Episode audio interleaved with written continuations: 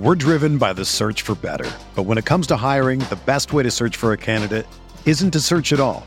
Don't search match with Indeed. Indeed is your matching and hiring platform with over 350 million global monthly visitors, according to Indeed data, and a matching engine that helps you find quality candidates fast. Ditch the busy work. Use Indeed for scheduling, screening, and messaging so you can connect with candidates faster.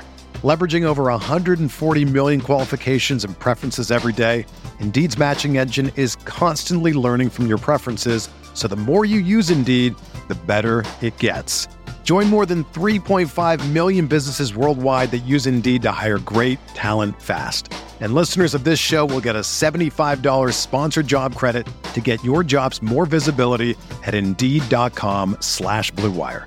Just go to Indeed.com slash BlueWire right now and support our show by saying that you heard about Indeed on this podcast. That's Indeed.com slash BlueWire. Terms and conditions apply. Need to hire? You need Indeed.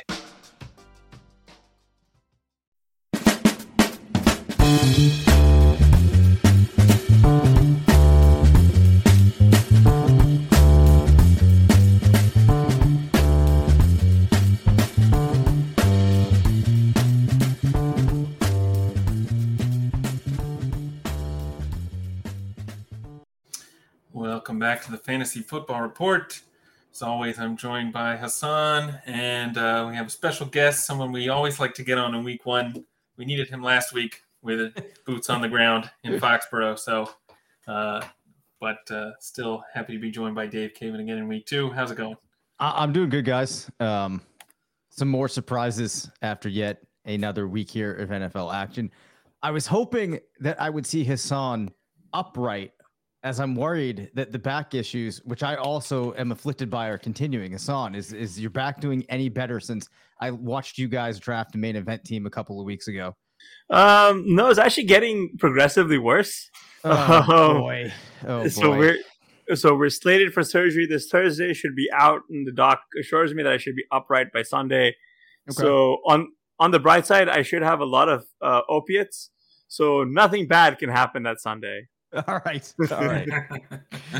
I'm well, sorry to hear you're affected by these back issues, though, Dave, because I would not wish this on my worst enemy. Oh, dude, it's it's absolutely brutal, absolutely brutal. But uh, you know, at least uh, you got a couple of, or at least I, I'm assuming you do as well, have a couple of good fantasy football teams going this year to hang our hat on. So there's always we that. Hope. We can hope. Yep. Um, but let's let's just jump right into it, you know. Uh, and you know, let's just say this, all right? Like we could we could spend the entire show on this guy, but Bijan Robinson today he rushed 19 times for 124 and 124 uh, 124 yards in the Falcons' is week two win over the Packers. He also had four catches for 48 additional yards. Realistically, this blurb almost undersells how good he was. Every time this guy touches the ball, he looks like he's a threat to take it to the house. Dave, one, what what is your outlook for him, sort of rest of season, but more specifically, where are you considering him in your um, dynasty ranks? Like, where would you be ranking him in dynasty? It's a great question, Blair. I mean, I think rest of season uh, redraft, right? Definitely looks to me like it's between him and maybe one or two other players to finish as the RB1. I think as far as dynasty rankings go, he has to shoot up there right now, probably into the top five. Uh, looks like a player that just every time he has the ball is a threat to score. The Falcons need to make it a point to get the ball in his hands as much as possible. And I think that we should just continue to see him just build upon this. So I, I, really think he's already into that conversation with guys like Jefferson and Chase right up there at the top. Yeah. I so let me just ask a follow-up question. So between between it's this is a difficult one, but between yeah. Bijan and Breece, who would you rather have? I think I would rather have Bijan than Breece. Mm. Um, you know, maybe like if we were in a bit more of a stable situation in there uh, in New York, given the quarterback situation and whatnot, you know, you would say that this season you could maybe give a little bit of a bump to Breece, use that to break the tie. Uh, both great running backs. We really liked them at the site coming into the league. They've both proven that they can deliver upon that, but it's looking like perhaps you have a little bit more explosion, a little bit more opportunity now in that passing game for Atlanta. Of course, this is a team that you're still trying to make sense of how things are actually going to play out there. You know, week one, very, very ugly. I did see some action there in the game against Green Bay this week. Ridder very shaky at certain points, but then it looked like the team started to kind of put it together. So there is this question of what do you really get from them moving forward? The good thing is, though, it looks like no matter how it moves forward, Robinson is super heavily involved. And anytime he's getting the ball, he's a threat to put up a lot of fantasy points. He feels like the only true matchup proof guy on this team, right? For sure. Yep. like, like, I mean, he just looks the part. It's just weird um how well one Ridder looks really really bad and I think some of it has to do with the fact that the Packers are like he, the fact towards the end that he was able to put it together was I think the Packers just look look um like I think the Packers aren't as good as, as, as people think they are. I mean, I don't think Jordan Love is particularly great. Like he really looked every bit of a fifth year first time starter today. Um, but I wanted to get your thought on another dynasty ranking question. Where would you be taking Bijan versus CMC? That's the that's the interesting one. I that's think, right. Re- uh, with a good good good take on the, on the. Yeah, I think that at this point, um, you have to put Robinson over CMC because it's looking like they're players in the same sphere of talent. And at this point, you're going to have Robinson for more years than you're going to have CMC. Now, I think it does help in the case of CMC that he's playing on a superior team. But as we just talked about, it looks like that might not even matter for Robinson. You did see Allgeier get 16 looks today. You would hope that as time moves on, they're getting Robinson up into, you know, you said he was at 19. They'll start to get him up closer to 22, 23. Uh, but even if that doesn't manifest, I still think you have to look in the case of Robinson, though I have been impressed with how much work CMC is getting already this year. But, um, you know, Robinson, this doesn't come as a surprise to us. He's just delivering on what we were expecting, and it's really exciting. Yeah, I'd agree. I think you have to have Robinson ahead of CMC already, and really in in kind of that Chase Jefferson tier um, yeah. for potential 101 in one QB dynasty leagues. And I think we're talking, you know, probably in that range in, in redraft next year as well, if this keeps up. Um, you know, he was, already being drafted pretty high. Yeah, that's true. There's not much higher for him to go. I mean, um, there is, there is, because there, because like CMC was being ahead of him, and then who was the second running back ahead? I can't remember now, but he was like RB three, right? Consensus. So there is still space for him to show up as a 103 next year, right? And I wouldn't fault yeah. someone for taking him as aggressive as a 101, provided he stays healthy and closes it out. For sure, for sure. Um, yeah, it was this is a that they, that they ran so many plays. I wanted to move on to a different player. So if you want to keep talking about Robinson, I, I just I just want to talk about this this this note here from historical anomalies in the chat of how Bijan is perfect for that Ridder throwing radius of five yards. I mean, that I think is kind of the icing on the cake, right? Like, like like a lot of the knocks against him, I remember during prospect season was can he catch the ball? And it's like he's an NFL running back who's like phenomenally good at everything. I think he can catch the ball, but just because we might not have seen him doing a lot in college doesn't necessarily mean we won't see him do a lot of it in in the NFL. And we've seen this in the case of guys like Melvin Gordon and everybody else. And we're seeing it with Bijan. I mean, like he's at you know forecasters today is just like it, like you can see him getting if he gets a little bit more receiving work, right? Just a little bit more, like he's gonna he's gonna put up one of those like legendary upside seasons as, as Pat Kerrane likes to call it. And like he could be putting like like this could be a throwback to one of those rookie first round running backs like a Saquon was like that you know the uh, or like or like when Zeke was like they were both rookies and they kind of broke like they were being drafted fairly high and even then people weren't taking them high enough. So I am I mean, look, we're, we're we're we're pretty excited about him, but like I think that there's only room for him to go up, right? But but yeah, there's another really exciting rookie for us to get to. And there are a lot of exciting rookies here in this class, I think. Yeah, I mean, yeah, kind of going back to that your point about the receiving work. I mean, you look at what Atlanta did today, and even with you know eighty something plays or whatever they ended up running, um, you still had London leading the team at seven targets I think there is a question about how uh, hmm, how safe this kind of rele- receiving workload that Bijan has right now in these first two games, how kind of robust that is, and I guess I wonder whether you think he has the the actual opportunity to get like double digit expected points in the receiving game to really have one of those kind of monster running back seasons. Is that the kind of team the Falcons are anyway? you know, or yeah, basically, is his opportunity in Atlanta going to be good enough for him to do that? I guess my thought on that would be that perhaps he's just so good that you can turn three targets a game into an extra eight points, which might be a little bit lofty. But honestly, like it doesn't really feel outside of the realm of possibility. So maybe you figure if you're projecting a range of outcomes, you have some where he's getting, you know, like the eight targets on the end of the distribution, but you also have some where he's only getting like an average of three a game, but can do enough with them to, you know, get you more on the right side, maybe. Yeah, yeah. Yeah, but you think that like if they cut out the John the Jonnu Smith and Mack Hollins targets that are really not going anywhere, right? And I mean, even like, and this is kind of sad because Kyle Pitts is also seeing a handful, but he's not doing as much with them either right? So you can cut out Mack Hollins targets, cut out Jonnu Smith targets, right? Like you just knock those down by like one or two a game. And then you're looking at optimistically. I don't know if those are going to go to Bijan. They should, like, frankly, they should be going to Pitts in London, right? Hmm. But if you can start cutting, it, like, I guess, I guess for me, I would say that if they can start cutting, moving this from a 50 50 or a near 50 50 timeshare in the running game to more 65 35 in, in, in Bijan's favor, you could probably start seeing him getting into that double. Like, I think he's going to, if anything, is going to come on the ground and it'll probably come via rushing touchdowns because he's still yet to get those. You know what I mean?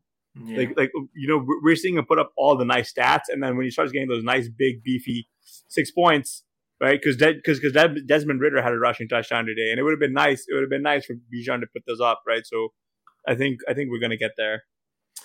Yeah, yeah, I agree. Um, speaking of Pitts, he was out targeted and outplayed by Jonnu Smith in this one. What are you uh, doing with Pitts on your teams? Is he? I mean, is this like Eric Ebron all over again? So I wrote up in uh, my passing game matchup article that basically, in my opinion, you were just keeping Atlanta players other than Bijan Robinson on the bench. It appears I might have been wrong about Drake London you can make an outside, you can make a very small case here that maybe some people could look towards Mack Hollins, but the reality is here, you're just not looking towards Kyle Pitts. Another game under 20 yards, just two receptions on five targets.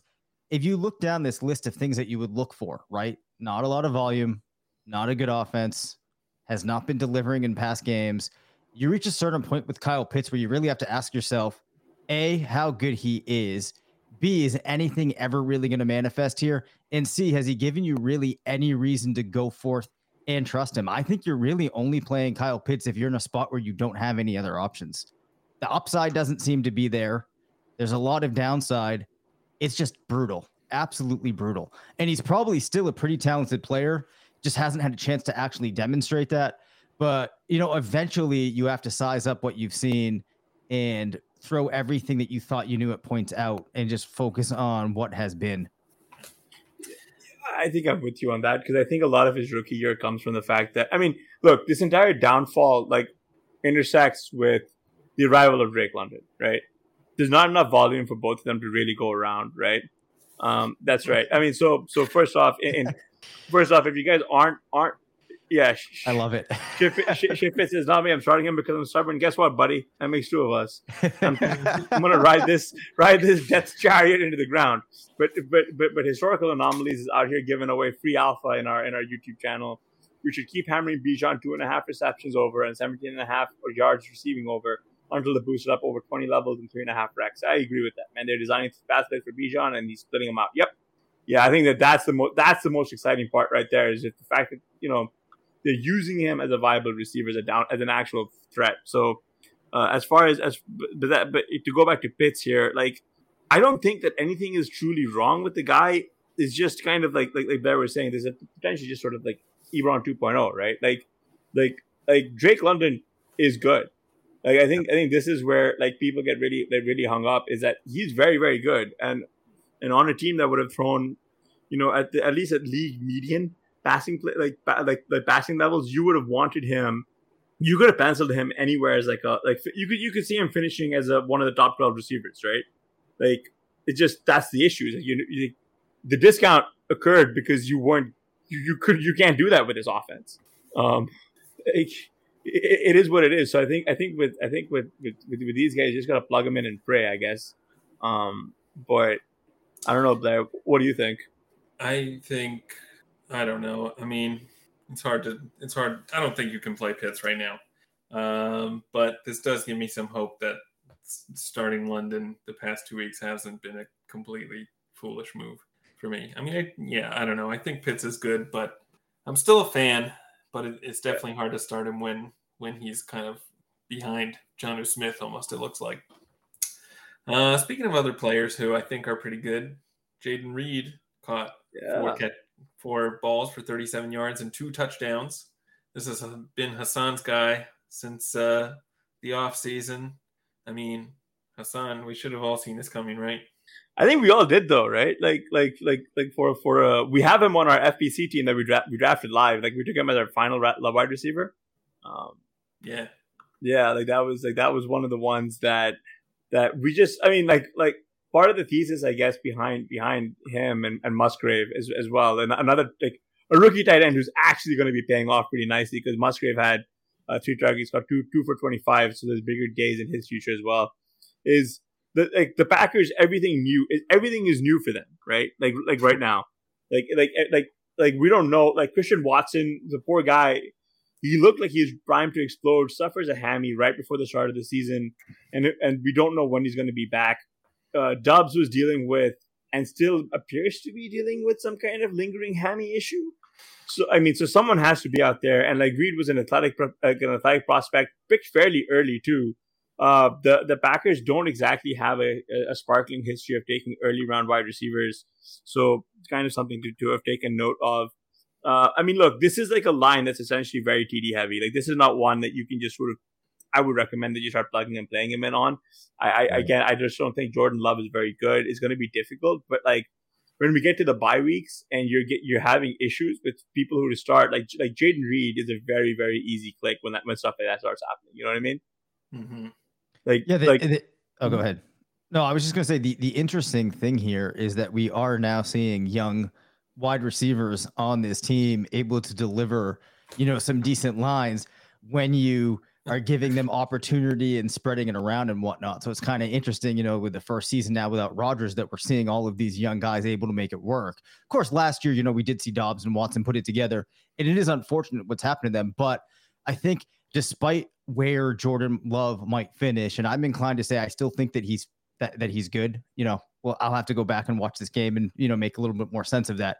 Even if he isn't, uh, does look though like this offense is able to score fantasy points, which is pretty key. Uh, but though I am inclined to say that at this point, it does look hard to know where they're going to come from. And that line that we saw from Reed is not one that you're necessarily going to trust. So as you start to size up this receiving core, it is going to be a challenge knowing which of these guys you can lean on week to week. Hopefully, we see Doubs' health start to improve, and then he's a guy that you can reliably start each week. But at this point, most of their performances have been dependent upon uh, the touchdowns, which is always a really tricky case. Do we happen to have any idea of when Watson's going to be back? Because I have a lot of teams that would really like his presence. Hmm. None yet. It doesn't seem uh, like it.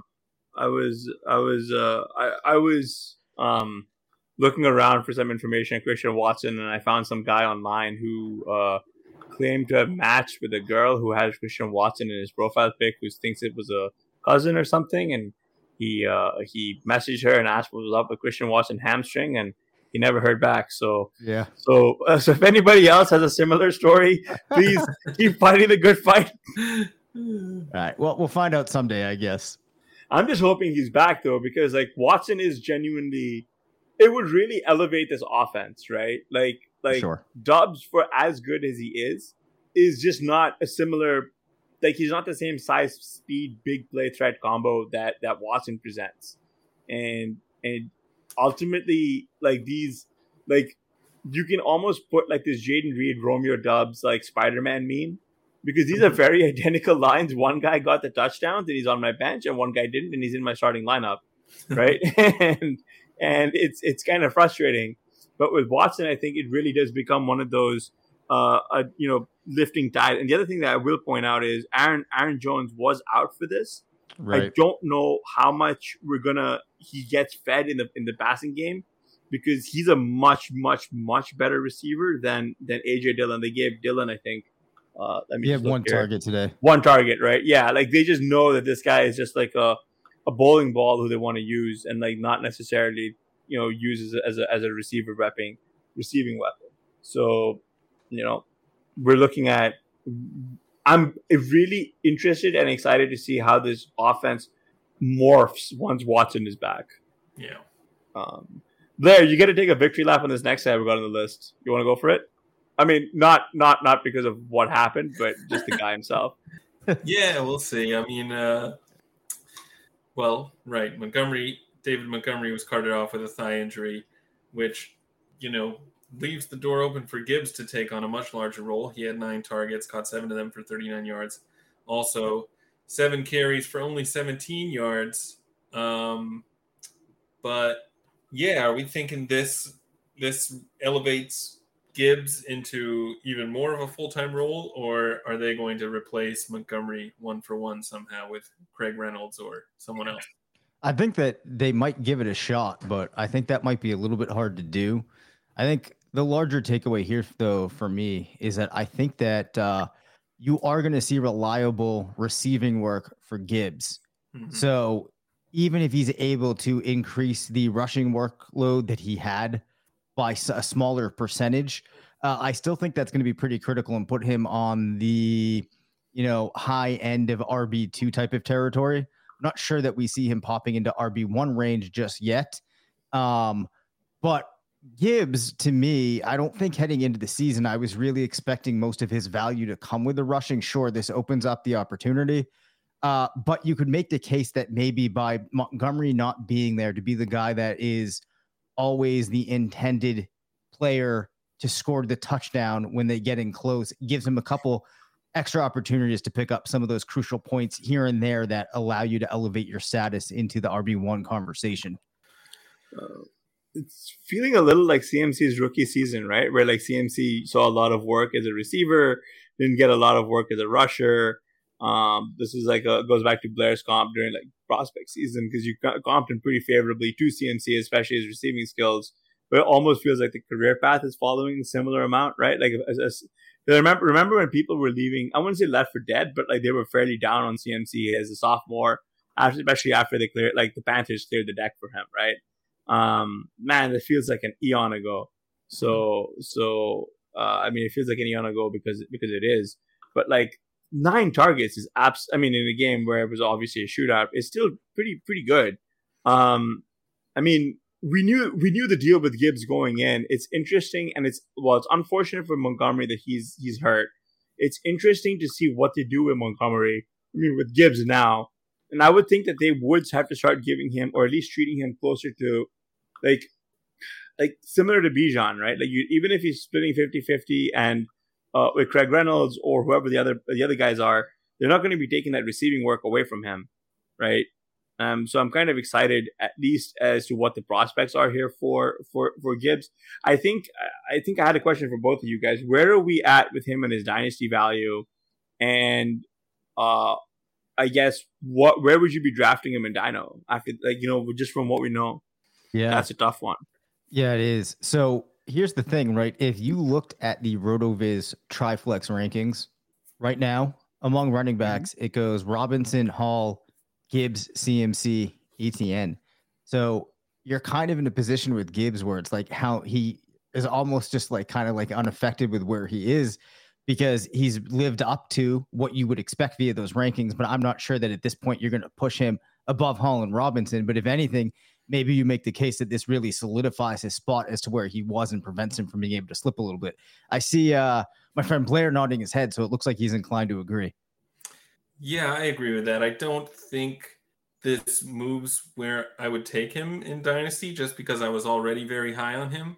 Um, I don't think it's enough to move him ahead of, certainly not ahead of Robinson or really ahead of of Breece Hall either, even though he didn't have a great game today. But I still think um, still think you have you have Hall and Robinson ahead. But I mean, even even taking Gibbs ahead of CMC and some of those other guys in Dynasty is a pretty a pretty uh, s- strong stand, I think. Yeah, it certainly is. I mean, when you're looking at the RotoViz rankings, you know, it doesn't feel like it's that much, but I could imagine, you know, maybe if you were just looking at a broader scope here and looking at ADP kind of as your barometer, your baseline, you would then be able to make the statement that there is this pretty significant jump. Um, you know, I, th- I think the other thing too that you got to keep in mind sometimes with these young players is in addition to what's actually um, manifesting in their output, just some of the other signs around, you know, did they get through the preseason in the first couple of games? Get in? Did they show explosion? Did a lot of the things that we thought about them coming in line up? You're seeing that with Gibbs, able to handle the large target volume. So there's just a lot of reasons to get behind them. And I think that the quicker that you do, that you take any of the signal that's there, the better off you'll be. And I think in the case of Gibbs, we already have pretty strong signal. And as a result of that, you need to move him up over some of these veterans that have been in the league now a number of years if you haven't done that. Really important to do in Dynasty with a player like Gibbs, you ought to be ahead of the curve on it. Yeah, and I'd be uh, we're, we're we're fully closed for the dynasty draft season, but I've been curious to see what his ADP opens at when we open up the Triflex leagues next uh, next uh, off season. Um, an, another rookie who we all like a lot here Rotoviz, uh, not on our show sheet, but is uh, JSN. He had six targets, got five for thirty-four. Most of his targets seem to come around the line of scrimmage. It, it is nice that the that the Seahawks seem to be trying to get him involved in the in the passing game, but right now man, it's a very disparate offense. Like, I wanted to get your guys' thoughts. Like, what needs to break right in order for JSN to start earning a more meaningful target share, or is this just what we're at, like better and best ball type guy this year? It's tricky, right? Because it looks like the team really trusts Tyler Lockett in those key situations, especially down when they need to find the end zone and put up points. So they certainly are making an effort to get him in there. Uh, but I'm not sure that at least for the next maybe like six, seven, eight games, I could strongly predict that you start to see him get uh, very dense targets. You know, right now, I think a lot of what he's seeing um, are more of the type of targets that you're going to get from a guy that's a little bit down your pecking order in terms of trust. So you're going to have Metcalf in situations where they're looking to break these big plays. And I think that you're going to have Lockett when they're in situations, unfortunately, where they need to try to score or they really need to go ahead and move the chains and need that level of trust. Now, I don't think that it's out of the range of possibilities that he can earn it because I think that JSN is very good. But in the context of that team, I'm not sure that you see him emerge and start becoming, you know, the touchdown scorer that he would need to be to realize the expectations that we had for him going into the season or that you might have drafted him with in Dynasty. Uh, that said, though, I think the fact that he's playing on a team that has these two very established players that they really trust and is getting worked in is a very, very positive sign. So I'm really uh, taking a positive position on JSN after these first two games, uh, despite some of the questions that one could put out, like the one you just did, which is very valid if I'm taking a long term look as opposed to a short term window here. Yeah. Uh, Chef uh, Inabi asks straight Taylor for Barkley.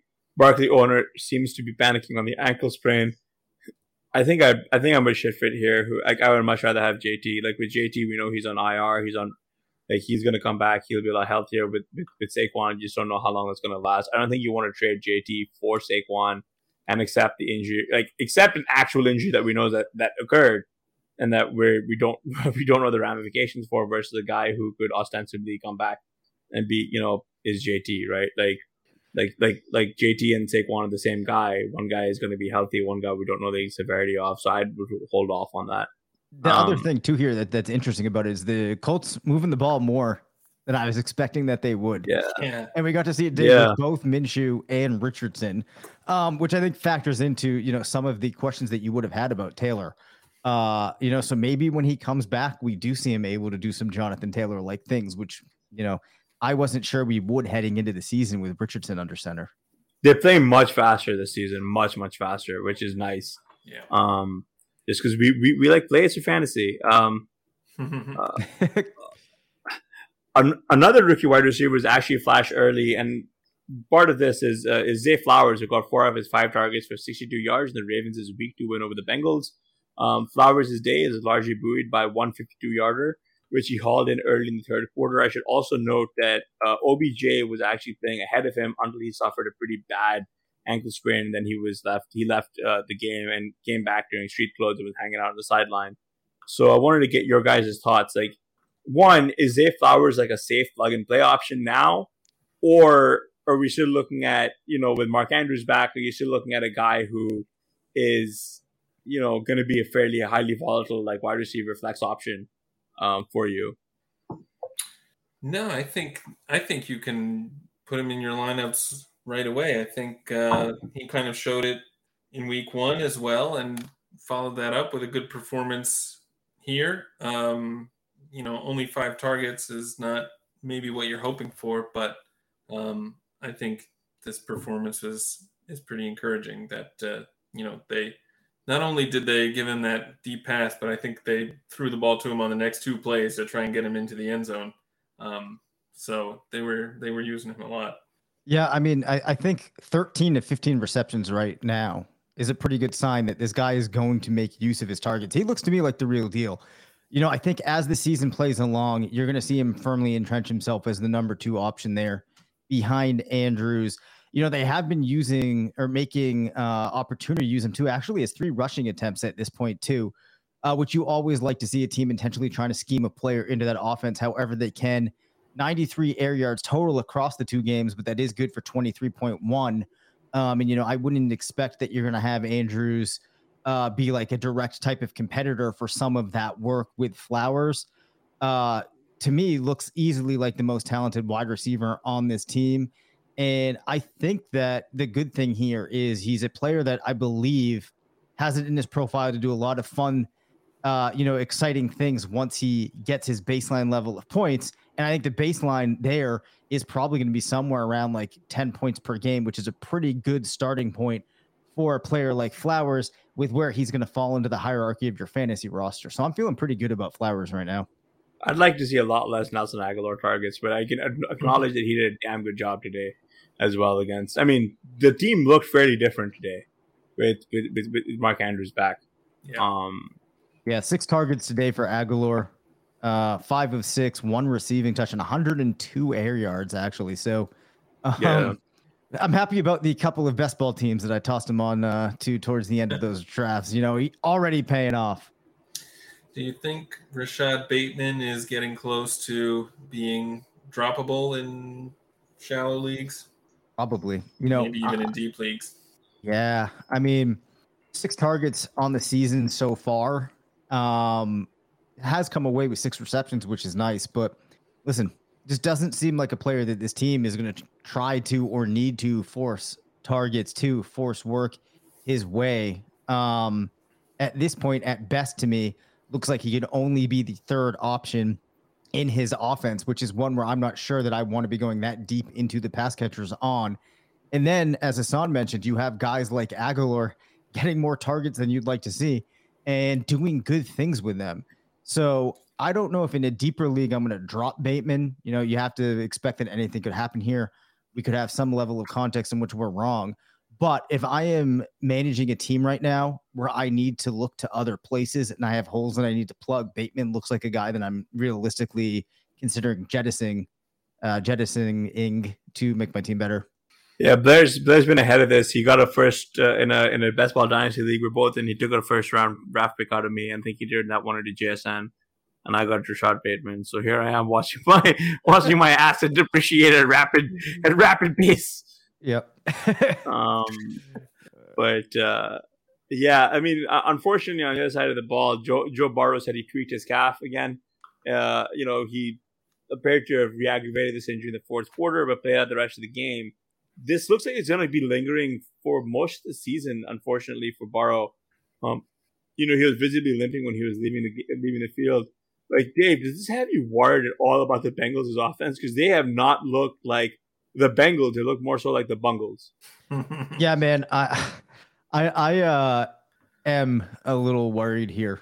Um, you know, even before the the uh, Burrow talk of the injury this week and some of the the lingering effects of that. You did watch this team and uh, just play to play. It felt like whatever that intangible quality was that you had in the past of a team that's one of those superior offenses in the league just didn't seem to be there. And it didn't feel like you have this section of space that you've had in years past where it looked like at any given moment Chase or Higgins both were going to make a big play, or Joe Mixon out of the backfield, or maybe, you know, one of those ancillary pieces like Tyler Boyd. Uh, so we saw Higgins come out able to put together a good performance today, but this didn't feel like the type of offense which it needs to be in order to keep itself relevant for what we were expecting in fantasy, where you're going to have multiple players going off at any given point. Now, I do think that they've been good enough in the past that there's reason to expect we could get back to that, but you have this issue with Burrow now, and you do start to worry uh, about the viability of this team returning on the investments that we made in fantasy just a couple of weeks ago. Yeah, yeah, I agree. It's uh, it has been concerning how how this team has been playing. I, you know, I want to say we kind of had the same concerns at the beginning of last year, um, and you know they kind of started slow and picked it up as the season went on. And I don't want to say like, oh, it's fine. They're just a, you know, they just start slow and they're gonna pick it up because there's not, I don't know, necessarily much evidence of that. But, um, but yeah, it's definitely a concerning couple of games for for the Bengals and Burrow, and hopefully this calf thing is nothing, and he'll be, uh, you know, we'll see more of the Bengals we hope for in in week three. Um, yeah, I don't know. Is there a possibility that he's not been fully healthy at all. I mean that that definitely is possible. All I know is if I'm a Bengals fan and we've opened the year 0 2. I am really really nervous tonight, especially in that division. You got a lot of work to make up right now. Now, of course, Pittsburgh. We'll have to see how good they look on Monday night after looking pretty horrid uh, in week one. But Baltimore now looking like a tough team. I think we're going to see Cleveland be a pretty tough team this year as well, which is probably also something yeah. to keep in mind too, because uh, those could be a couple of harder matchups that we see for uh, for this team down the stretch. So yeah, I mean, I guess in summary, I would say this is a cause for concern, but a cause for concern in comparison to how good you might have been feeling about them heading into the season. I think in the larger context of a lot of players and teams across the league, you know, you're still not going to panic. You're still expecting these players to be able to beat out a lot of players that you would have drafted behind them. Yeah. Yeah, you bring up a good point though, and it's something that I kind of touched on a little bit in the articles I've been writing, kind of looking ahead to these, is that these might be two of the tougher matchups that Cincinnati will play like for season. a while. Yeah, yeah, for a while. They're gonna like next week feels like a very much a get get get right spot for them, right against the Rams and then the Titans and the yeah. Cardinals, right? So you got like three soft, pretty yeah. pretty pretty soft matchups. Um, it was good to see Tee Higgins though get back on track. I mean, they force fed him much better than his 0 for 0 on eight targets last week. Um, uh, right? So, so yeah. you know, they gave him 12 today. Like they, they, they, I mean, look, like they, they know they know the guys who really like butter their bread. Like I mean, like the, the fact that they're still getting out there and just like not losing not losing any faith in these guys, willing to give them double digit targets is good. I mean, Ja'Marr Chase uh, is running he's running very difficult routes. And on top of that, it, it's not helpful when your quarterback is dealing with a calf injury and is unable to really extend the plays as he used to be able to let those routes fully develop for him, right? But like, I mean, outside of not even Justin Jack, I like I would say not, eh, not there's no wide receiver right now who I would think can single handedly win you the week, not named Ja'Marr Chase, right? Like the second Ja'Marr Chase gets it going, and like he can drop a 50 burger on you, no problem, and that's you, your week over. You sure it's not Puka Nacua? oh my god! That's, yeah, you we want to talk about? I mean, hey, do we jump think, ahead here? But yeah, oh let's just, just jump ahead because because he caught 15 of his 20 targets for 147 yards, right? He, he also had two carries for four yards, right? He set rookie records for most receptions in a game and most receptions in the first two games of a career Sunday. And this man has like clearly taken the Cooper Kupp role to heart. And I don't know if if Cooper Kupp is going to be the same guy, right? Yeah. Like, like how do you put this back in you how do you put this genie back in the bottle? I don't know. I was saying to Blair before the show started here that uh, I was all over Van Jefferson late in drafts. And Curtis and I talked a lot about it on our show, with the idea being that this was an offense that we thought was going to have a bit of a rebound. Jefferson looked like a guy that would benefit from that, especially when you knew that Kupp at the very least was going to miss some time in the beginning and then may take a while to get back. But we've now seen two games with both Tutu Atwell and Puka looking really solid. And I think it's hard to look at what Puka has done at this point and view it as anything but a fluke. Kupp, I think when he comes back, they have to keep Puka involved like this. And he might be one of those diamonds in the, in the rough here to stick with the Genie theme that I think a lot of people, uh, myself included, really just missed out on. Yeah, there was a, a listener saying that he wished he, he blew his, his week one FAAB on Puka. Bro, you're not the only one. Yeah. Yeah. Uh, rested for the good point here. Shepard has supported three wide receivers before. Wonder if we see Kupp and just come back with a mid range wide receiver production. Bro, I don't know, man. Like Puka is taking a lot of a lot of work here. But yeah, like like I think I think the fear there, at least if you're a cop a cop owner, is um are we looking at touchdown dependent wide receiver one production, or are we looking at like just genuine, you know, volume based wide receiver production? Because I do I do agree with you, but like I just don't know how um this is gonna like this offense looks with with Cooper Kupp back. But also, I'm pretty encouraged by the fact that this is a fairly dynamic offense. And all of a sudden, right now, my my close to full fade of the Rams in best ball is uh, looking like the biggest donkey play you could have made. So I'm just gonna get that out of the way because I'm about to lose a lot. Like it's just not. I'm not gonna win any any big tournaments here. so while we're talking though about the Rams, right? We also got to bring up Kyren Williams. And oh yeah, another player unexpected here. So how much of this is just the fact that the Rams have really kind of come into the season, put things together, and mapped out some different schemes to get themselves back on the right road versus just these players? Because that's another one. Like, I mean you know, you knew that Williams was a player who you'd want to have some exposure to, but that was seemed a lot to hinge upon uh, if Akers just really can't deliver, uh, if this team deploys two backs more, uh, a lot more of those type of things than than thinking this was going to be a player that is going to have a ton of standalone value.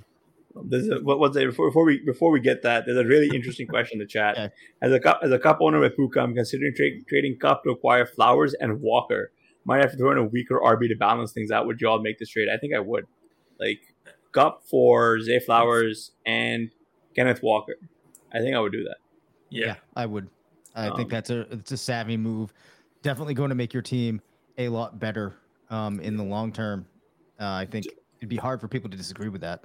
But uh, but to but to go back to your question, Dave, um, man, like what like I think the biggest surprise, at least for me, out of all of this, was hearing that Cam Akers is a cultural misfit mm. from the Rams, and this takes you back to Darrell Henderson, who was also like they called a cultural misfit, and like and like remember remember when like Henderson was like the run, like running back in yep. the backfield, and then yep. he was just cut, and that was yep. it. Um, like yeah. I don't know what kind of ship is does McVay run. One that, that you know that like I mean, kudos to him for like having a very principled stance, but two, like Kyren Williams is really looking like the guy, dude. Like to, to, to your point, I mean, I guess, and and, and I apologize to, for flipping this question back to you, but do you think the Rams go out and acquire a Kareem Hunt type of guy? I don't think so. I mean, just so? from what we've, I I don't think so. Um, I mean, I don't really know. Kyren with what, six catches today. I have to base it on, but it seems like this is a team that kind of you know ha- makes weird decisions around the culture, as you said. So the only thing I could, I think I could really see them doing at this point is bringing back a player that they might have had there in the past that kind of fit into their scheme, which is probably not a player we're going to think moves the needle from a fantasy perspective. Um, you know, that's the best read I could have on it right now. Granted, the Rams, the Rams aren't a team that I, you know, pay too much uh, attention to in terms of some of those stories that you might hear if they're a team that you follow. Yeah, yeah, I I kind of would be surprised if they signed someone. Although, you know, I also kind of would like to see Zach Evans get get into a game and see what he what he's all about. But uh, yeah, this Kyren Williams stuff definitely a surprise. Yeah, uh, there you got out there. Can you repeat that? I was just saying, Kyren Williams was like a prospect that I actually kind of liked when he came. Hmm. Why won't what does the deep state have against Blair giving out his best prospect stuff? This guy hit on Phillip Lindsay. He hit on a bunch of these other late round guys. Yeah, I don't know. He's uh we, we appear to have lost him here. Um, yeah, thing... I mean, it, this is this is government interference, guys. This is what happens when Blair's giving us the, the goods. He's gone. They got him. He's out. He is they, out. They have, right, looks like they got him. Uh, can you hear me? Yeah, yeah, yeah, no, we, we can, hear you now. We can hear you. I'm getting a connection unstable. Yeah, because the, the, deep state doesn't want you giving away your secrets. I keep trying. I keep trying to say Kyren Williams is actually good, but nobody wants to hear it. Yeah, I can tell you that right now. Whoever whoever your internet provider is is listening in on this and is pretty pissed. Somebody who uh, I don't know. Somebody who plays in leagues with a lot of the listeners, I guess. Yeah. Um, Verizon Maker's agent or something. Verizon Fios guy is sitting there with his headphones on. No. uh, but uh, anyway, I'm a Kyren fan. Well, I mean, yeah. I think that one of the things, and I think I touched upon this earlier too, is you do reach a certain point with some of these guys. And granted, it's only been two weeks where you just see them do enough with the opportunity that they have that you have to rule if you did not recognize some of their talent before, you have to have some of an appreciation for it now. Now, some of this could just be right spot at the right time. But if this is the spot he's going to be in, then that probably doesn't matter. So if I'm looking ahead right now and thinking about running backs that I want to have on my fantasy team, we're drafting again. You know, you get past some of those obvious early round guys he's probably in the conversation up there with anybody right now. You know, once you get past maybe like the tier that would include guys like Saquon. Of course, now Saquon's dealing with an injury. And this is the way that things shake out at running back, right? You never can really know what to expect. And all of a sudden, Williams is in that conversation where if you're looking at your roster or your opponent's roster each week and you start to see that name coming up, you're maybe thinking to yourself, God, like I don't know if I'm really gonna gonna get more points at this spot. So this Rams team has been absolutely fascinating to watch through two games, and uh, I can't wait to see what it does moving forward. Yeah, good question. That's a good question. In the chat. I don't have him, but if you do have Cam Akers on your team, is he cuttable? You would, or you just gonna wait and see what happens, see if he finds a new team. I think you hold and hope to trade him to someone who might think that he's got a bounce back, but like. I think at this point, like Cam Akers is pretty.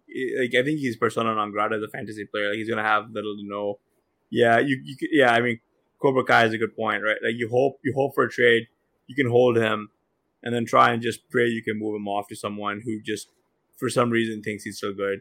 Like, look, people like like again to your point, Dave. Like like we were like like I would rather have Kyren Williams than every dead zone RB right now. Yeah, like I'd be drafting him if you if you could go back and redraft. I'm taking Kyren Williams ahead of all of those guys, right? and like with a from a country mile. The guy had ten targets and he caught six of them. This is just the beginning. You know what I mean? Like, like I really, I really do think that that a lot of these guys are are. I mean, like, like, like, like, like they're just not going to pay back. They're not going to pay back what you think you're going to get. Dameon Pierce dead on arrival. Alexander Mattison absolutely dead on arrival. Feel really bad what's happening for the poor guy.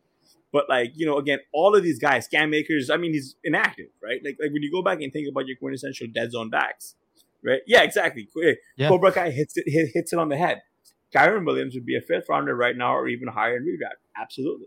Like, hmm. like, like, but that is sort of where the dead zone kind of begins, right? This is like that's the issue for guys like us because we don't recognize any of those guys who go over there. Like you, like you, you could tell me any of the ADPs right now, and I would be supremely confused because I just wasn't targeting these dudes. Right. You know. Yeah. Yeah. I mean, it's tricky. You know, Williams, I just said I'm a fan. Now I'm going to backtrack. he, he's, you know, we're talking about a guy who's five nine, yeah. under 200 pounds, pretty slow. He's, he reminds me. I mean, this is not a good comp because I'm, I'm about to say James Conner, but Conner was actually a pretty big dude. Um, but you know, a guy who you love to draft in like the sixth round, but as soon as he gets into the third round, you're like, eh, I don't know about that. I mean, obviously, if he's getting the targets, if he's going to get 10 targets, then that's pretty interesting. But still, there's a big difference between Kyren Williams and a guy who's getting 10 targets who actually has the athleticism to, to do something kind of, yeah, like he's not Ekeler. Uh, yeah. Um, yeah. So I, so I guess I, I wonder whether Kyren has the, has the potential for legendary upside, right? I don't know if he does, and I think it's going to be a little bit more diff- or trickier once Goff is back, right? Because then you you can easily cut those 10 targets into like three or four and just shovel them that that just becomes Cooper Kupp's work, right? You can take a bunch from Mhm. from from Puka. You can cut out like Van Jefferson stops existing, Tutu Atwell stops existing, right? Like if you if you guys were doing, uh, I don't I I'll have to I'll be interested in seeing what the Gillespie has to say about this when it happens, but but um like we know Kupp's returning, like we like we know that that's happening. It's just it's just a matter of surfing that wave and enjoying it while you can. I mean, especially especially for people who drafted him, like in in in in in, in DraftKings or Underdog Best Ball, like you're getting him at like in the 16th round to the 18th round, right? Like that was just yeah. Your Cobra Kai Yeah. kind of has a has an interesting note where he'd be like Chris Thompson from seven years ago who burned bright early but ended up irrelevant for fantasy by end of season.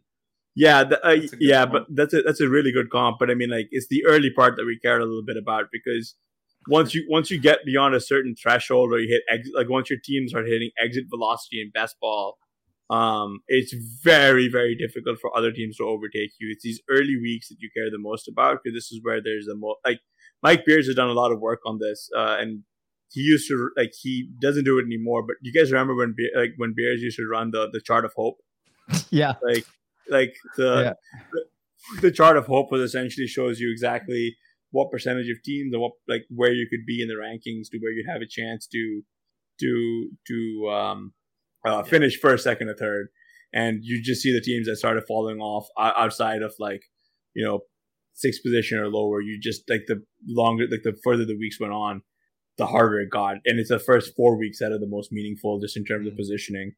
Um, yeah, uh, Anthony Ly says is D'Andre Swift to sell high or keep rest of season. Uh, I mean, I think he's a 100 percent a keep in that offense, man. Like, Yeah, I you just- have to. I mean, like, I mean, like, I saw, I saw people claiming that they were able to trade Swift for Waddle, right? But like that, I think is a, like the only way that those kind of trades are working. Do that trade. Yeah. Yeah, yeah, do that trade. But the only way I think that trade is working is if you were an RB heavy early drafter, which I don't think most viewers of this channel or listeners of this podcast or anyone who listens to our site uh, or reads our site happens to be like we're always we're always selectively weak at running back. Um, because because that's the way it goes. I mean, and, and how important it is to have these early, early burners to get you ahead versus avoiding a lot of the injuries and zeros? Asked Joe Clemens. Um, that's actually a good question. I think that one is actually very difficult to parse out, right? If only because the avoiding the injuries and zeros is only helpful when it comes down to bye weeks, and it's not. And injuries are random. Like you, you you can't prevent it. Like when you go back, I think after two weeks, almost anyone not played by injury is still in the fight. I mean, I agree with you, but this is only two weeks. When you start looking at like week seven, eight, nine, ten, you're gonna you're gonna you're gonna start seeing actual zeros start showing up in your starting lineup, uh, just by virtue of like you said, injury, and then also just by virtue of underperformance. It, it just that's just the nature of the beast. So it's a bit of it's, I mean, it's a bit of both. that- It's, a, it's kind of a cop out bad answer, but No, I mean the other thing about the early bright burners guys is that at least on my teams and maybe a lot of RotoViz listener teams, I'm waiting for some of these rookies to really yeah, come into full time roles. Mm-hmm. Like you know, JSN six targets today, but he's still not on the field for every hundred, yeah, passing snap. So, um, you know, as those guys start to get bigger roles, then they make up for, uh, you know, if you lose some of the running back points early on, hopefully. One comment to here to make up uh, make on that is the idea that um, you know if you're not anyone not plagued by injury is still in the fight. Um, I think one thing that we uh, underestimate is just how many unique lineups there are. Like in a contest like Underdog, the number of unique lineups that you can make is incomprehensible. Like your mind actually can't comprehend how many there are when you look at all of the different permutations. As a result of that, if you go in and you actually looked at how many teams there are that have had a per, like a per, almost perfect mixture of players at this point, there's going to be tons and tons and tons of them. As a result of that, I'm not sure that um, when you actually went and you did an analysis and you looked through, you'd be finding that just avoiding the zeros is is propping up those teams because it's going to be a mixture of the teams that didn't have them, but also happen to have the mixture of players that scored a ton of points the first two weeks. Um, which is kind of hard for me to underscore here, but I was working on some simulators over the summer and just looking at if you had things where you had the computer try to build out all of these different lineups and basically decided that it was kind of pointless to do it that way because there's so many different unique ones that you could make. And then even if you look across a tournament and you try to find lineups that match, you can only find like six or seven repeats pro- across an entire tournament, which I just think speaks to how many different lineups there are. So it's easy to underestimate how similar or how many groups of similar teams there might be. Not sure if that really oh. speaks sort of makes sense, but yeah, and, and, and Joe has a, a clarifying point, but he was looking at this through the lens of a higher stakes and not oh, this okay, ball. Yeah. That's what many. So like the Rottweilers, the big dogs, the bulldog. Yeah, I think I think this okay, is yeah. where your floor definitely yeah, no, because like I like when we when we talk when we talk tournament, we're just thinking about everyone who tried to max out these these uh uh the the MME stuff, right? Like no, from a from a high stake higher stakes perspective, yeah, like avoiding those zeros, pretty pretty big, right? Yeah, like absolutely. like like what like like what is the Puka Nacua draft percentile in the big dog or the bulldog, right? Like I think that's going to be interesting because like yeah, especially especially when you go back to the ones that are like, like the higher stake entries from like much earlier in the off season before Puka Nacua even came on the scene, right? Like like back back like right after the draft type of stuff. There was a I think there was a book there was a big dog open back then, right? 250 250 an entry. Can't remember now, man. Like, kind of all in blur now, man. But yeah, so it's uh, yeah. Dra- I drafted so many teams by the end of it. Like I think it was all. I'm looking at my. I, I was looking over my portfolio, excited to see my Kyren Williams exposure. And I think it's like less than a one percent, and I'm like, oh my god, I'm drawing dead. Yeah. I'm drawing debt across like 500 teams. I'm like, great. Great. Um, I got Kyren Williams on an FFPC team late, and actually it was because I timed out and I forgot to set my queue. So he is on one of my one of my teams that's doing pretty well. Oh, I love it. But I wasn't really drafting him on purpose anyway. Yeah. Um, Actually, there's a, there's yeah, a rookie I wanted to talk about who showed some real yeah, kick today. Um, Marvin Mims, he got two of two targets for 113 yards and one score in the Broncos' week two loss to the Commanders. Um, so this is so this is exciting um, for a Marvin Mims bag holder like myself. I think I think he is legitimately my biggest position across all sites, like both DraftKings and Underdog. I think I'm at like 30, no, 28 percent right? At I at like if I was to do, I can't remember my average basis, but I think it was around the 16th round because I was just he was just like auto click, right? And for a while, it looked like the team was actually fade Sutton out, right? But they're still give like they're still doing Brandon Johnson bullshit. And like here's here's peak Brandon Johnson bullshit is that they're like it was like the final play of the of the fourth quarter. Russell Wilson heaves the ball, hail mary Brandon Johnson comes down with a damn ball in the end zone. after after almost stalling out their fourth their fourth quarter drive by a horrific drop that hit him right in the hands and he just dropped it. And so and so, you know, what I'm thinking is is one, what would it take for Marvin Mims to really explode here? Especially especially I think a lot of us here uh, are, are Mims slappies for lack of a better term, and two, like has Sean Payton just completely lost it? I mean, yeah, Mims obviously played pretty well. Still disappointing that he only got two targets, but you would hope that this performance kind of forces the Broncos to get him the ball more. Um, you know, when you're doing 113 yards and a touchdown on only two targets, that's I think a pretty good sign that you should be getting the ball more. And yeah, I don't know. We'll see. Um, there's still a lot of weird stuff going on in in Denver, but yeah, I'm hopeful. Yeah, cautiously optimistic. Yeah, I don't know if I have a good a good take here. Um, and this doesn't correlate with anything that's going on there now, but I feel like if we go back a couple of seasons in Denver, there was a stretch where there were other players that I thought should be getting the ball, and we ended up with like Tim Patrick always getting peppered with targets, and just feels like this Broncos team has been a spot that, uh, especially at wide receivers, has been super hard to make sense of. And I'm not sure that we're going to get a clear situation here by season's end that we're able to tease out. Uh, you know, maybe some improvement has been made there under Sean Payton, but uh, I'm not sure that it's going to be enough or in a concise enough way that you're really able to do a whole lot with this. I think I'm still going to be playing Sutton um, you know, probably a lot of people. I don't have any Jeudy to make the decision on. I think ha- people that have Jeudy will continue to play him, but uh, it's going to be really hard to know what you do with some of these lower pieces in the offense there. Um, sorry, sorry, sorry to derail a good convo, but there's a good question here in the chat. Saquon and Pollard for Diggs plus JT 14 PPR. Should I do this trade if Saquon has a high ankle? I think it's interesting. You're looking at trading two running backs, uh, Jim, Um, and I was curious as to who your other running backs were. But in a vacuum, yeah, that's the kind of a trade that I would be making, especially if we get confirmation that Saquon has a high ankle. We've seen him try to play through those before, and it's not pretty. Yeah, always probably a good idea to uh, to you know, I mean, sell high on Pollard basically. Um, moving running backs is a thing I I like to do when they're kind of when they've reached kind of the point where you're getting what you hoped for. I mean, with Pollard at his price, I think you're pretty happy with what he's giving you, but there's probably not much room for him to uh, improve on those numbers. Yeah, I, I, mean, I think the opportunity to get digs here um, would be one that I would definitely be interested in. And it sounds like too, if you know, if you're going ahead and making this, you're probably have other options at running back. Um, as a result, probably making your team better overall. Yeah, I mean, wide receiver wide receiver targets are just so predictable, man. Like you just know who's who's going for. Um, so I know we typically don't do this, but last question. So, and this is kind of like almost like a waiver wire look ahead question.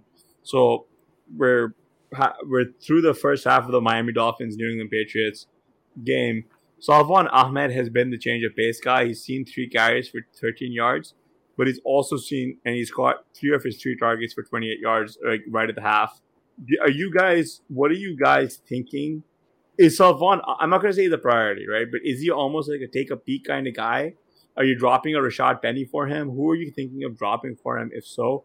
And where do you think he should be just in terms of waiver wire stuff? Just because De'Von Achane is hypothetically active, but he hasn't seen the, the, field at all, right? So we we've gotten a good signal here that that Salvon is the RB two.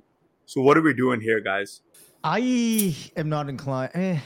I mean, I think I would go. Drop, uh, oh, what's up, Blair? I'll let you go. I'm gonna make drop Kyle Pitts for. yeah. Um. I I don't know. Maybe. And because we don't want to get too specific here, a, a, player like Rashaad Penny that you had similar expectations maybe for coming in, I'm not sure that I'm going to go ahead and let them loose at this point for Ahmed, unless I'm in dire need of those points. That said, I do think that it's important on your rosters to look at any players that you can say, all right, this guy is just completely dead weight. At this point, I need to make this move to get better. If you have players on your roster, especially at running back, where you need to just get some body onto that team that has the potential to improve it, then I think that you go ahead and you do look at him. We know that this is a good offense. Um, we know that we've seen him, you know, have stretches in the past where he was a useful fantasy player. So if he can get back to even approximating that to some degree, it's probably worth exploring. Yeah, but uh, Maker. Cam for Ahmed? No, uh, the the chat actually mentioned like the like the, the chat's actually talking me out of this, right? Like, uh, drop any Bucks Ahmed, uh, uh Bucks any any Bucks RB not named Rachaad White for Ahmed. I think you should hold Sean Tucker. I'm a bit worried about Achane and Penny. But uh, what happens when Wilson comes back week five or six? And what? That's another really good point because because Jeff Wilson is coming back. Uh, Dalvin right. Cook or Ahmed, give give me Ahmed in the better offense. That's actually a good point today. Dalvin Cook really, really, man, he like he offers nothing. I mean, he's just Mattison light at this point, right? But yeah, oh I mean, like, gosh. I mean, like, yeah, but it's just, it's just, yeah, I mean, like, it's just fun to think about or talk about some of these running back situations in flux right now because people tend to you want you want to start thinking through these right? Because there's like for the first time in the last five years of us doing this Blair like, like I haven't seen as many like like it's a it's a it's a bonanza on the waivers like I like like a running back right guys? Like it's like it's crazy because like there's there's clear uh uh like landmines like a, like, like like a Joe Kelly right? Like like like like Joe Kelly just didn't pay off what you thought you were going to get when you won won him. We we took a peek at Boston Scott somehow, and he turned out to be the RB three, right? Like like uh, you know like they're giving him run in in the Eagles. It's just there's so much uncertainty and like flying in the fog under the fog of uncertainty here. I think is, is is where the most value is is just sort of in just because like I just haven't I don't remember a time where there was this much running back talent that was up for grabs. that makes sense. Yeah, I mean, it's probably not unusual, but it does seem like there have been like a lot of big injuries at running back mm-hmm. this season between Dobbins, you have now Barkley, Barkley. you have JT not playing to start the year. JT, right. yeah. Just a lot of action, um, a lot, lot of action to go around at, at running back. Yeah, um, yeah. So it is a, definitely an interesting season for waivers. Yeah, but we're also seeing a lot more RBBC being deployed across the league, right? Mm-hmm. Yep. Like I mean, I mean, I mean, your guy Jaleel McLaughlin was seeing run today. So if if, if, if, if anything, like the Samaje Perine slappies are out of it. yeah, I'm one of them too. I mean, I'm one of them too, but here right. we are. So McLaughlin, or I mean, he only had one one carry for five yards, but uh, yeah, it's something. Got the touchdown. What about my man, little Jordan Humphrey, getting in, getting two targets? I did any chance I get to say there little Jordan Humphrey, I take it. So I know, right? He's the guy, man. He's yeah. him, him between him and Brandon Johnson, like, they're keeping our boy Marvin Mims down, man. it would seem so. But um, I mean, realistically, a lot of this just comes from Russ not being able to cook, idiot. He really, really, I really got, I rated a full 180 on where I was at Russ Wilson. I used to like him. I think he's the corniest goofball guy alive. And and and no, here's a good one. Mm-hmm. Since we're talking Denver, would you drop Antonio Gibson and pick oh, up a guy like Ahmed? Oh man, no, I don't think you can. I mean, he, you know, he had three targets, yeah, and 44 yards, so that's something. But he's clearly, yeah. It probably depends uh, on what you're looking for. Clearly a backup, right? Like if you're looking for a guy to have on your roster that could eventually get into a spot where they're going to become a week to week guy, then you probably keep him because if something happens to Robinson, yeah. then it looks like he's next yeah. up there. He's one hundred percent next up there. Right. And, and, I'm not really sure exactly what you would expect from the players behind him. So in that case, there's not too many of those options out there on the waiver wire. But if you need the production right now, then maybe you start to look, you know, his uh, you know, his way as somebody that you get rid of. But uh, I, I, would imagine the teams that I have probably similarly constructed to those of our listeners. I'm probably not quite there yet. Yeah, I hear that. Last question, then we can we, we, can close out. I, I, hmm? Don't have Gibson on all teams, but yeah. uh, if I did, I'm looking for an excuse to drop him. All right, really last question. Yeah, Joe Mixon. No, Joe Mixon for Auckland. no, are we are we to drop Joe Mixon for anything? Um, are we to root for Fields to continue being terrible for the fantasy production of the rest of the offense? Yeah, man, we need man, we need we need Chicago to just get boat race, and then we just need a bunch of garbage time here. Like like Fields is not it. Like this offense is bad. They stink. The defense is awful. We were going to talk Baker Mayfield and just how he looks alive again, but I think a lot of that just comes from the fact that he's had a chance to play two back to back soft off like soft defenses. Um, yeah. but he's looked really good with, with what he's done. Um, yeah, I have zero percent Joe Mixon as well. Like they just there was just no way. I, have cost five hundred teams. There's just no way you get me to click that name. I have a ton of Joe Mixon, and I'm not panicking How? yet. Well, because early in the year on Underdog, right, he was going like at RB like twenty something, so it made a ton of sense because how many players are you ever going to draft in the RB twenty range that are you know playing on what the time looked like a Super Bowl contender in an offense like that and also had the first go and had a track record like he did. And I, like I said earlier, I think some of this really is the matchups that we've seen to start. I do think you're going to see him return a little bit more on that as we progress. I think early in the offseason, there was maybe a lot of talk either that they would sign someone right. or draft someone early to kind of compete. And actually, there was talk, I believe, that Mixon might not even be back with the team. Um, so, yeah, you know, with Mixon, I buy those kinds of rumors.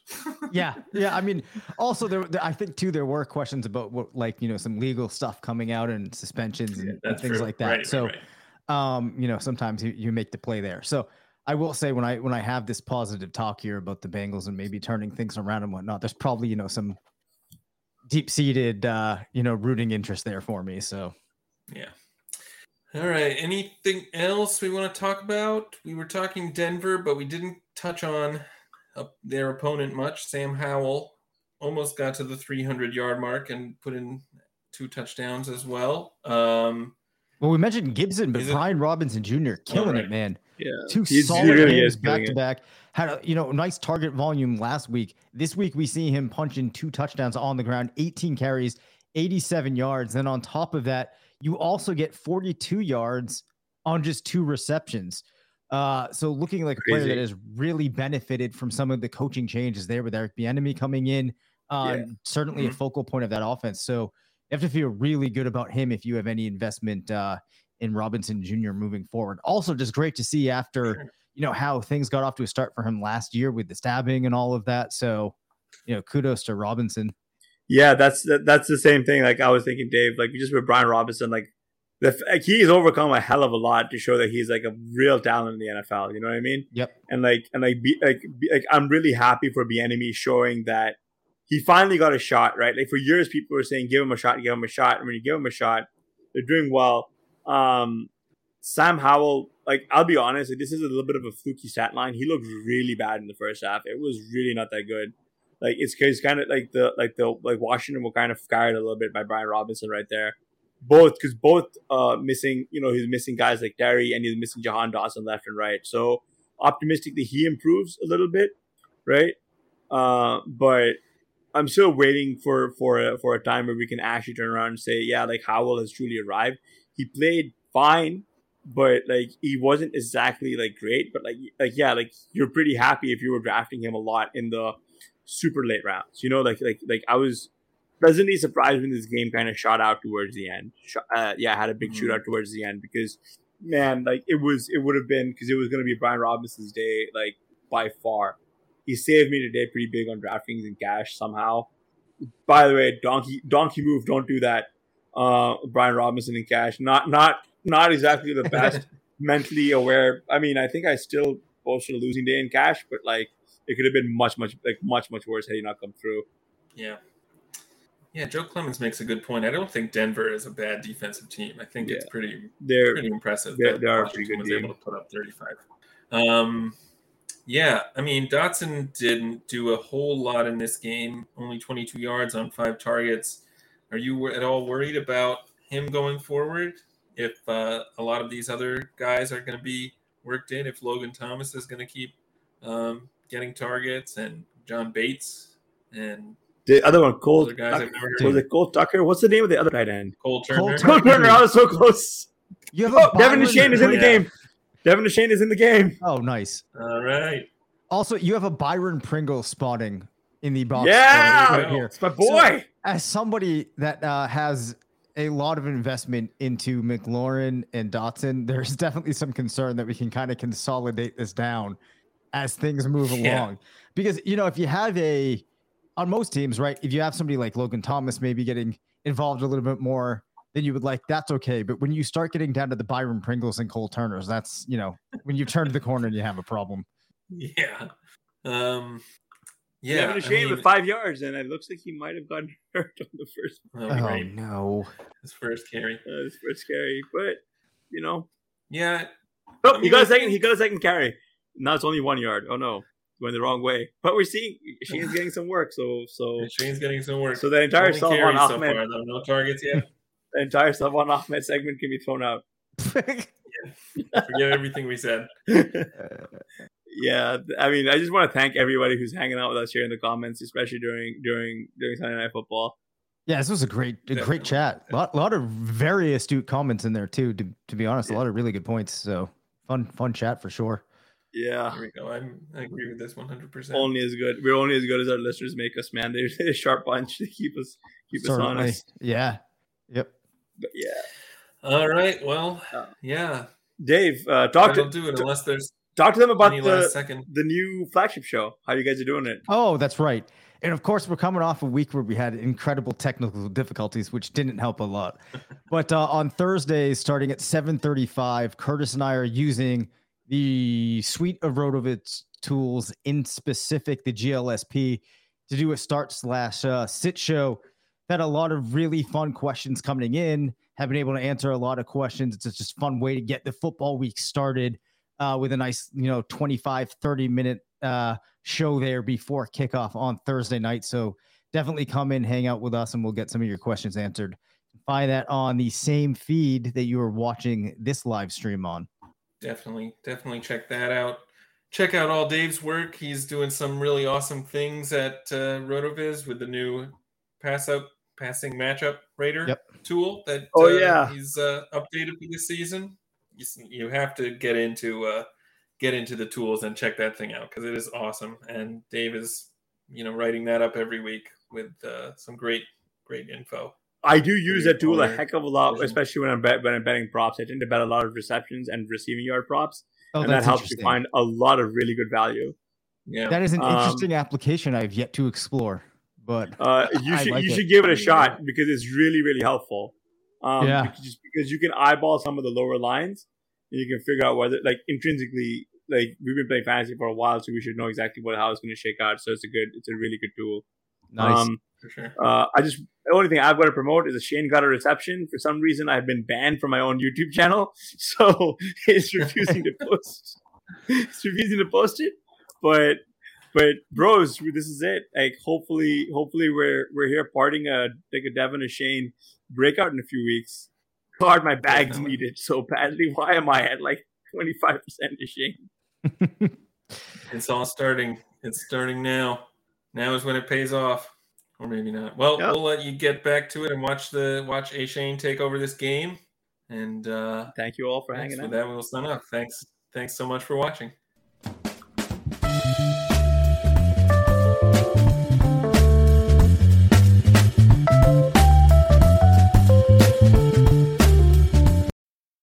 Need mealtime inspiration, it's worth shopping Kroger, where you'll find over 30,000 mouthwatering choices that excite your inner foodie. And no matter what tasty choice you make, you'll enjoy our everyday low prices, plus extra ways to save, like digital coupons worth over $600 each week. You can also save up to $1 off per gallon at the pump with fuel points. More savings and more inspiring flavors make shopping Kroger worth it every time. Kroger, fresh for everyone. Fuel restrictions apply.